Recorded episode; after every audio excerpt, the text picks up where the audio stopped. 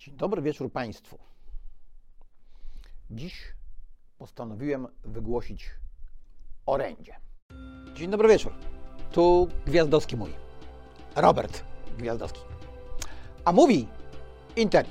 Zapraszam do swojego podcastu.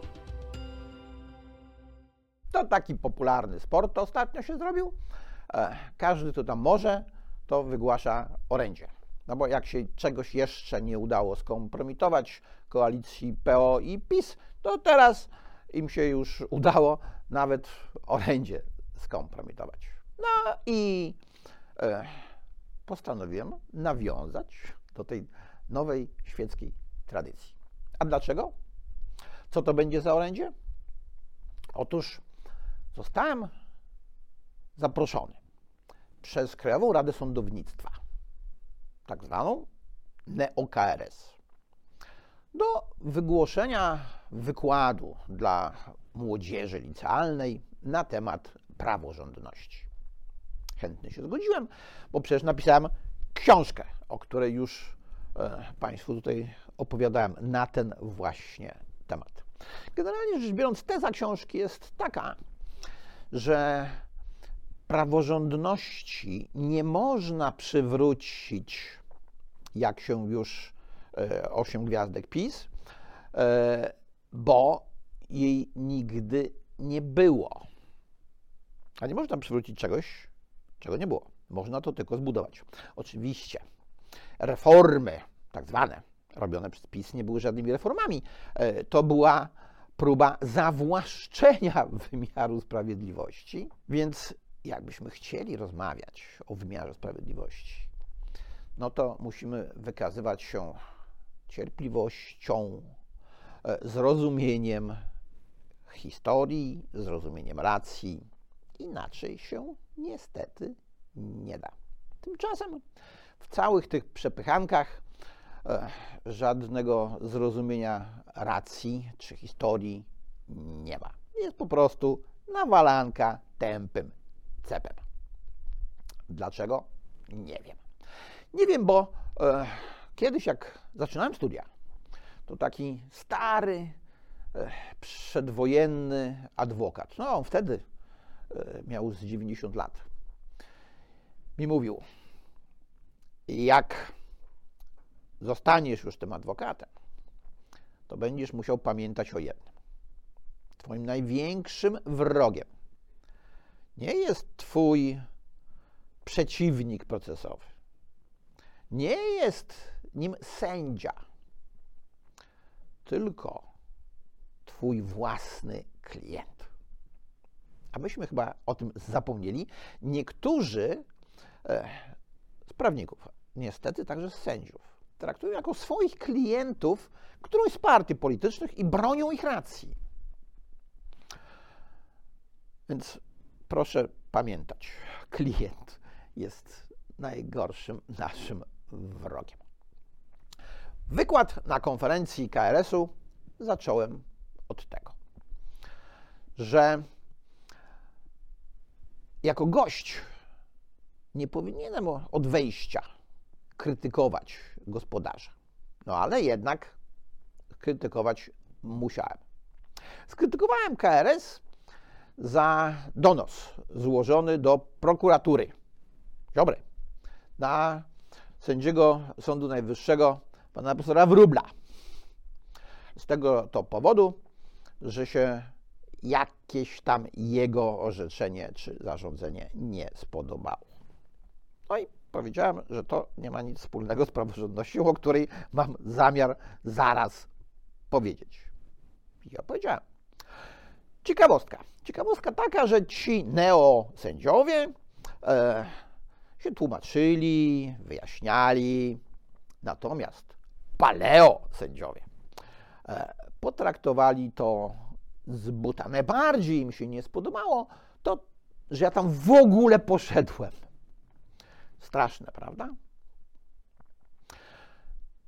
Tymczasem chciałem przypomnieć, że w ramach trójpodziału władzy mamy władzę ustawodawczą, władzę wykonawczą i władzę sądowniczą, i te władze mają się w jakiś sposób, zdaniem Monteskiusza, równoważyć, ale najwyższą władzą jest naród, który na przykład e, uchwalił konstytucję. Oczywiście naród nie uchwalił konstytucji, ale w jakimś tam trybie ta konstytucja została uchwalona i ta konstytucja stanowi, że ta władza najwyższa należy do narodu.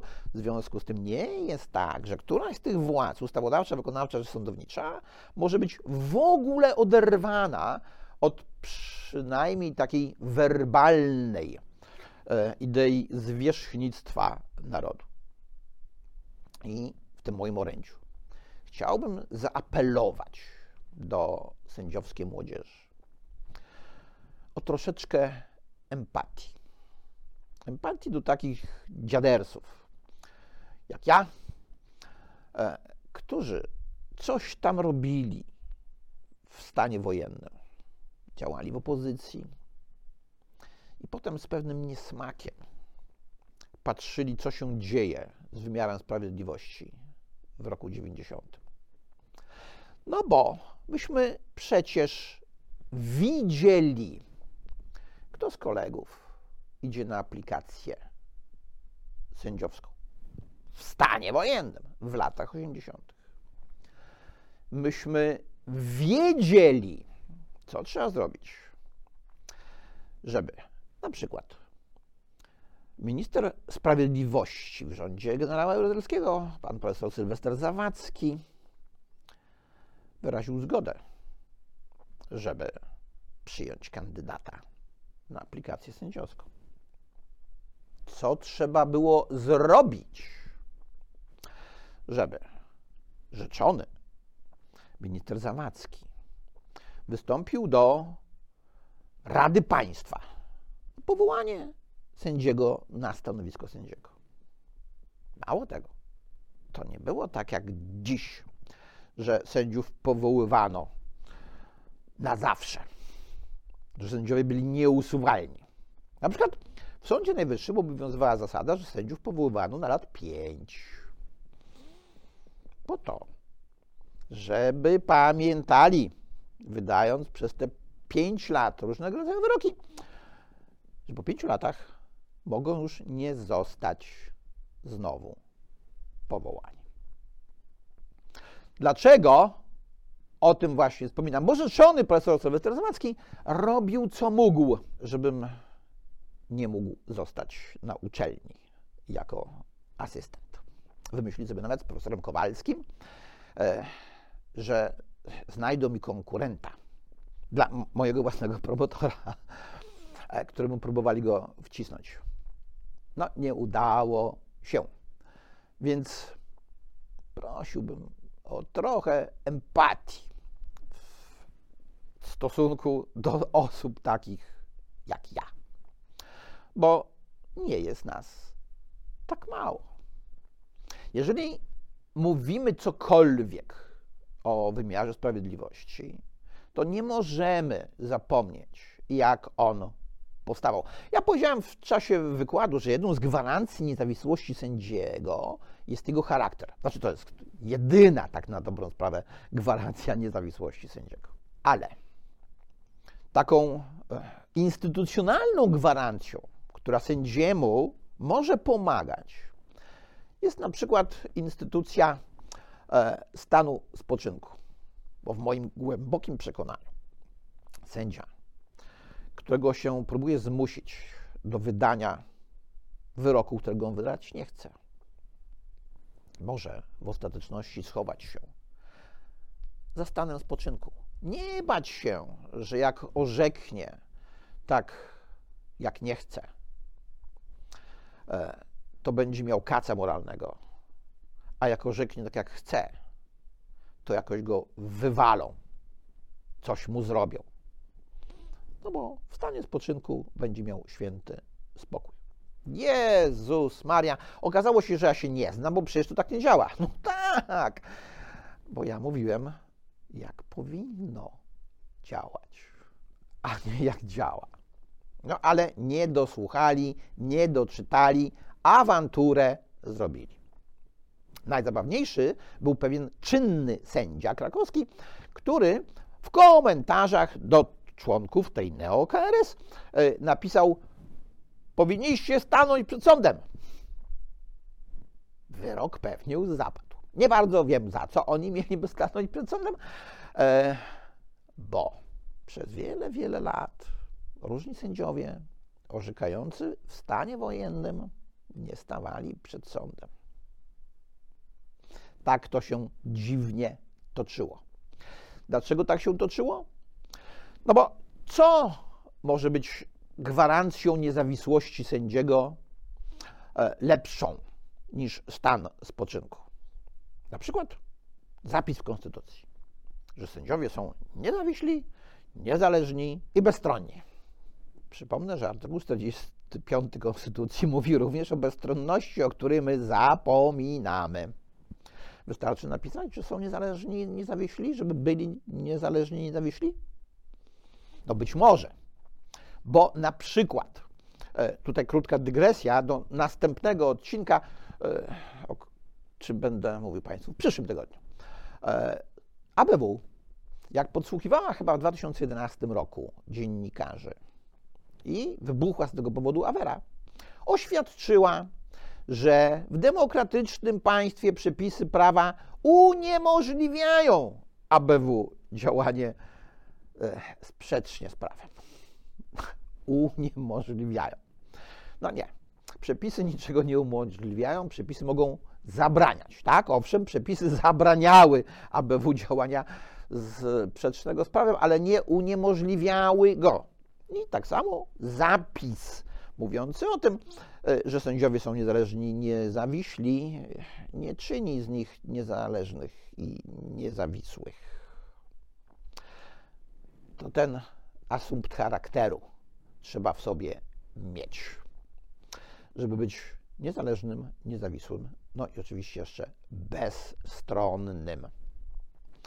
A z tym byciem bezstronnym jest dość ciężko. No bo po pierwsze mamy po rodzicach jakiś tam zasób genów. Oczywiście w psychologii ewolucyjnej, w naukach kognitywistycznych trwają spory i dyskusje, na ile w nas jest genów i to jeszcze po przodkach starych, nie tylko tych naszych bezpośrednich, e, a ile wychowania. Ale tak czy inaczej, mamy jakieś geny i jakoś zostaliśmy wychowani. Jak to można sprawdzić? No, najlepiej jest to sprawdzić oceniając człowieka po tym, co on robi. Nie mówi, tylko co robi. No to trzeba dać mu jakiś czas na to, żeby on się wykazał. Dlatego przez lata twierdziłem i twierdzę nadal, że zawód sędziego to powinno być ukoronowanie ścieżki zawodowej prawnika. Adwokata, prokuratora nawet. E, notariusza, radcy prawnego, doradcy podatkowego w sądach administracyjnych, e, żeby można było zobaczyć, co robił, jak robił przez na przykład 15 lat albo 20. I wtedy powołać go po publicznym wysłuchaniu takiego sędziego, jak w Stanach Zjednoczonych takie publiczne wysłuchanie jest jednym z lepszych instrumentów kontroli tego, kogo powołujemy do tak ważnego zawodu, jakim jest zawód sędziego. No, oczywiście można też przyjąć, że konstytucyjną gwarancją niezawisłości sędziów jest powoływanie sędziów przez sędziów, czyli taka kooptacja trochę. No, po pierwsze, moim zdaniem jest to sprzeczne z artykułem 4 Konstytucji, który tam coś o tym narodzie wspomina, więc wyłączenie narodu z procesu tego kooptacji, tej kooptacji nie jest dobrym pomysłem. Po drugie, taki chów wsobny, to rolnicy wiedzą, kończy się zawsze nie najlepiej. No ale wreszcie po trzecie mamy dowód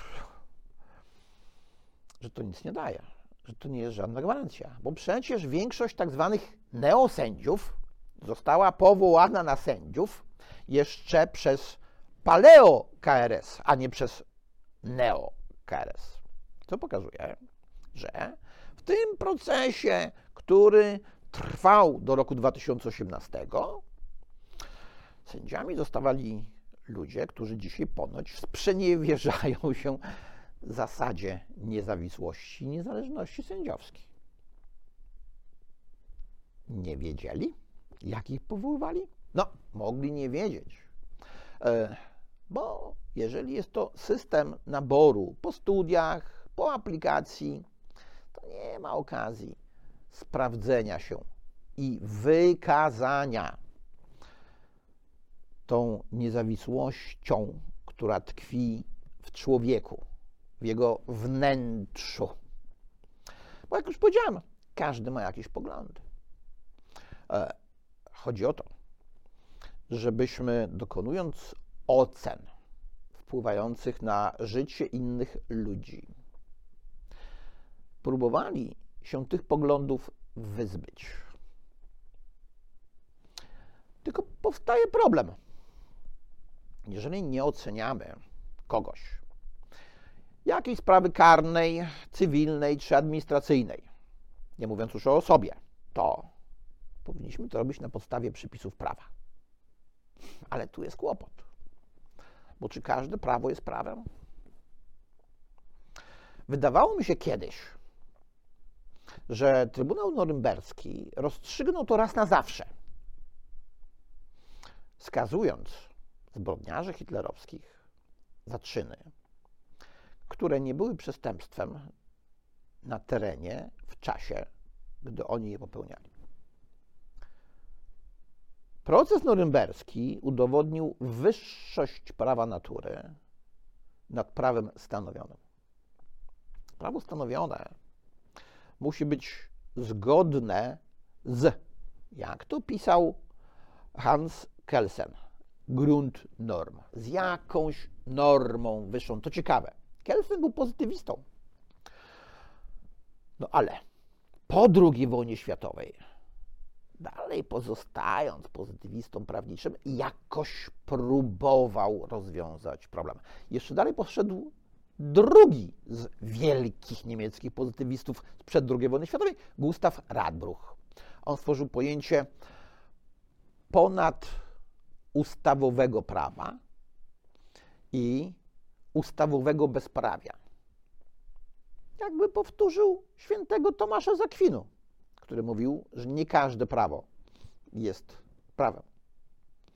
Jakież zatem powinno być to prawo, którym powinniśmy się kierować? No, powinno być ogólne, równe dla wszystkich i pewne. Co do pewności, to prosta sprawa. E, nie jest pewnym prawo, które jest niejasne bo jak nie wiadomo, jakie ono jest, no to pewnym być nie może. A po czym my wiemy, że prawo jest niejasne? No, po wyrokach sądów. Jedni orzekają tak, inni orzekają inaczej. No to znaczy, że nie jest jasne, bo jakby było jasne, to by wszyscy orzekali tak samo. I tu niezawisłość nie ma nic do rzeczy. Chyba, że stwierdzamy, a sędziowie mogą to zrobić, że to prawo jest do tego stopnia niejasne, że nie spełnia konstytucyjnych wymogów państwa prawnego, czyli artykułu 2, czyli pewności, czyli nie będziemy orzekać na podstawie takiego prawa. Oczywiście mamy Trybunał Konstytucyjny, który ma stwierdzać, czy przepis prawny jest zgodny, czy niezgodny z konstytucją, no ale konstytucja mówi też, że sędziowie i sądów powszechnych, i sądów administracyjnych orzekają bezpośrednio na podstawie konstytucji.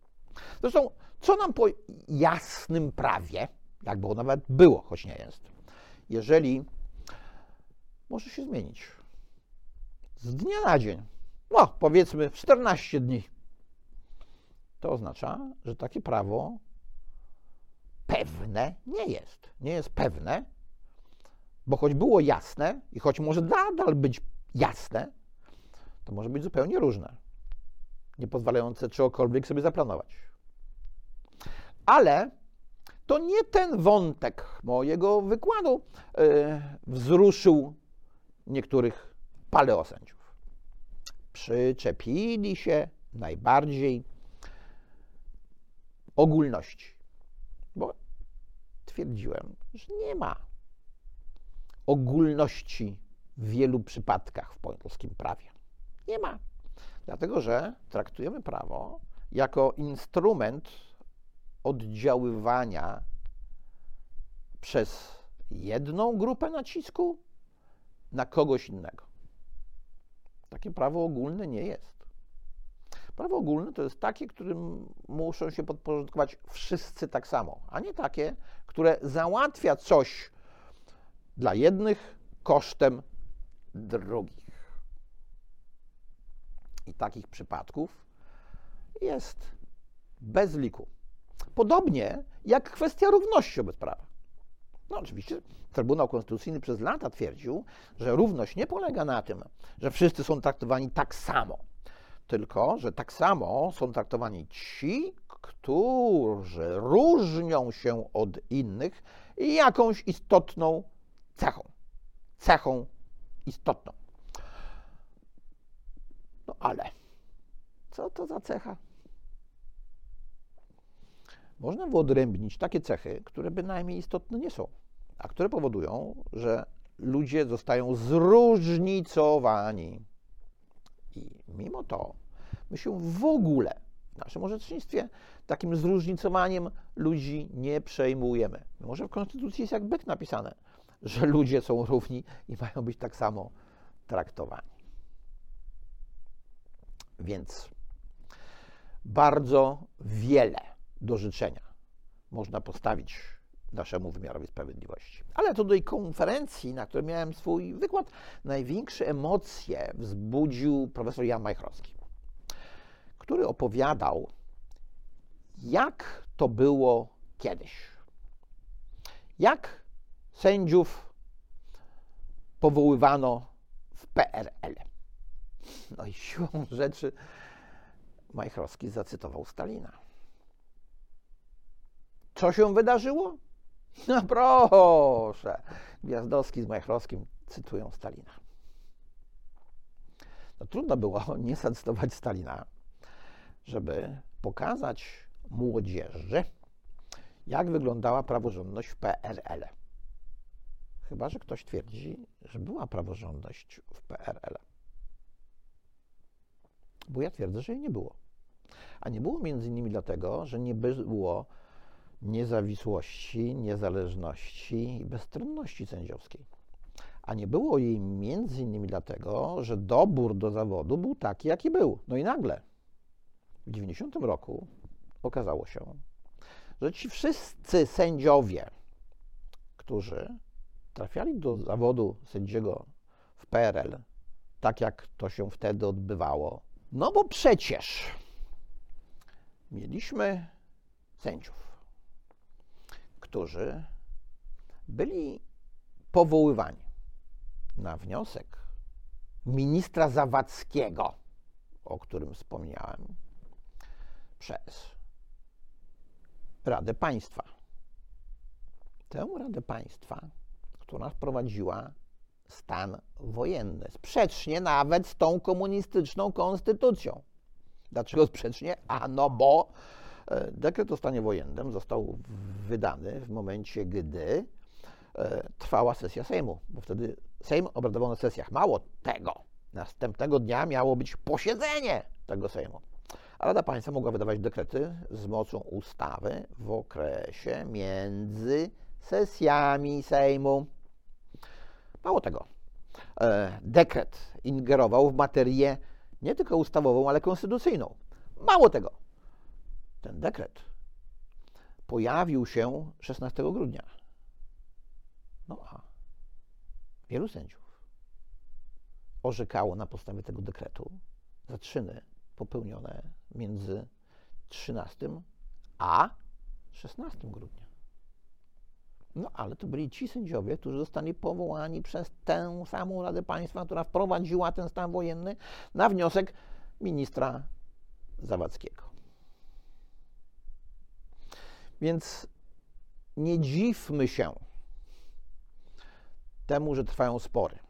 Wiele rzeczy po roku 89 poszło nie tak. Tylko, że różni ludzie koncentrują się na różnych tematach. Na przykład odbyły się kolejne Igrzyska Wolności w Łodzi. Organizatorzy Igrzysk Wolności zaprosili na te Igrzyska Wolności takich e, radykalnych, e, lewicowych aktywistów. No i oni tam zrobili jakąś awanturę przy okazji wykładu profesora Balcerowicza. Można powiedzieć, że organizatorzy Igrzysk Wolności sami są sobie winni, kogo zapraszają na te e, igrzyska.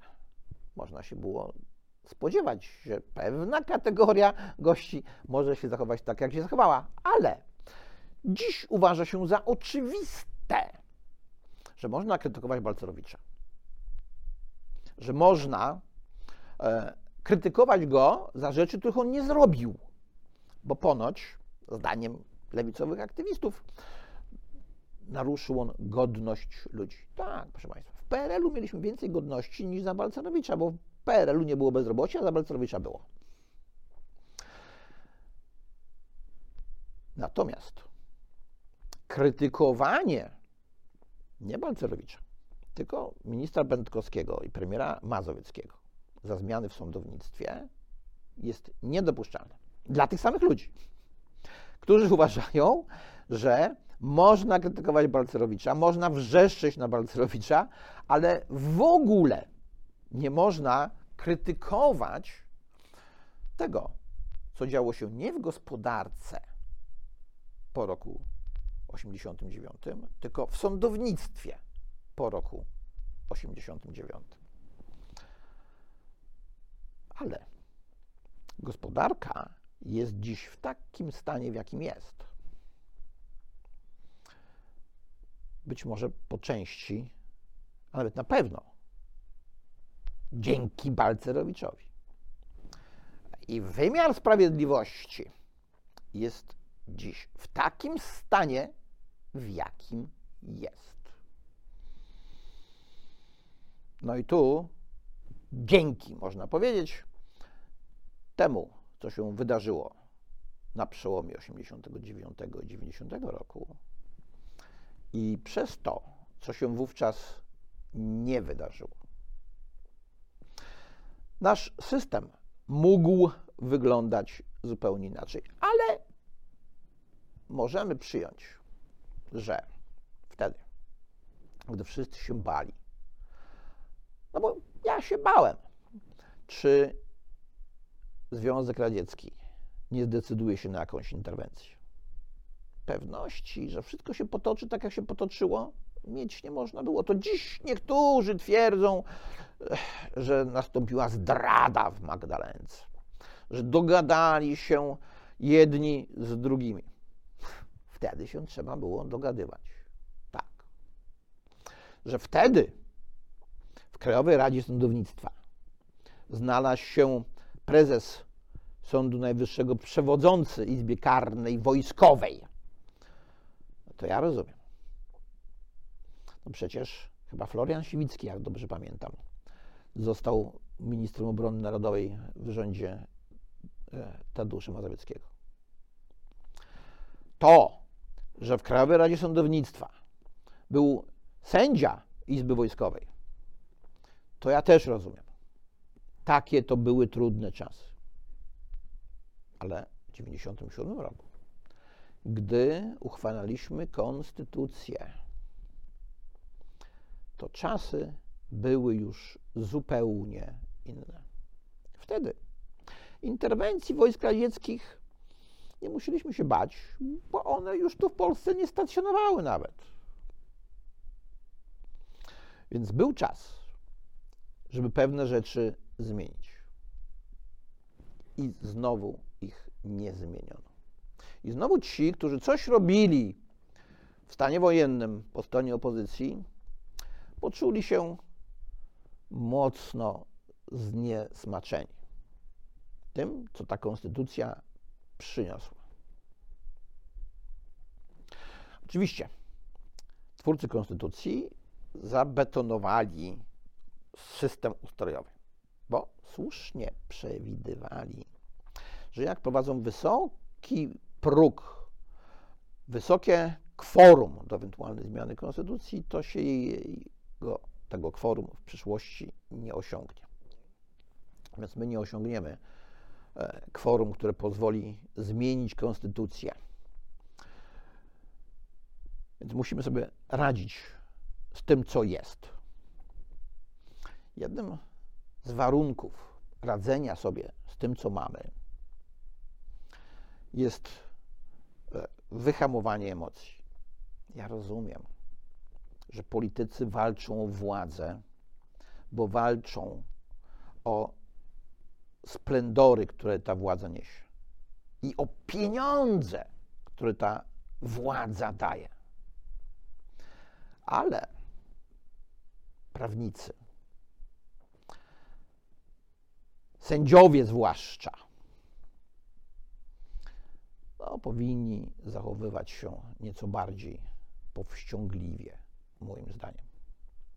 Z pewną dozą empatii w stosunku do tych, którzy mogą mieć inne geny i mogli być wychowywani inaczej niż ci drudzy. I na dziś to wszystko. A pod filmem znajdziecie Państwo linki do moich artykułów na temat wymiaru sprawiedliwości, które pisałem zarządów PiS w ciągu ostatnich sześciu lat. Na przykład o hejterach w Ministerstwie Sprawiedliwości. Niestety, dzisiaj mamy też hejterów w różnych innych miejscach. Na dziś to wszystko. Do zobaczenia i do usłyszenia. Lub do usłyszenia. Na dziś to już by było na tyle. Dziękuję bardzo i zapraszam na następny odcinek.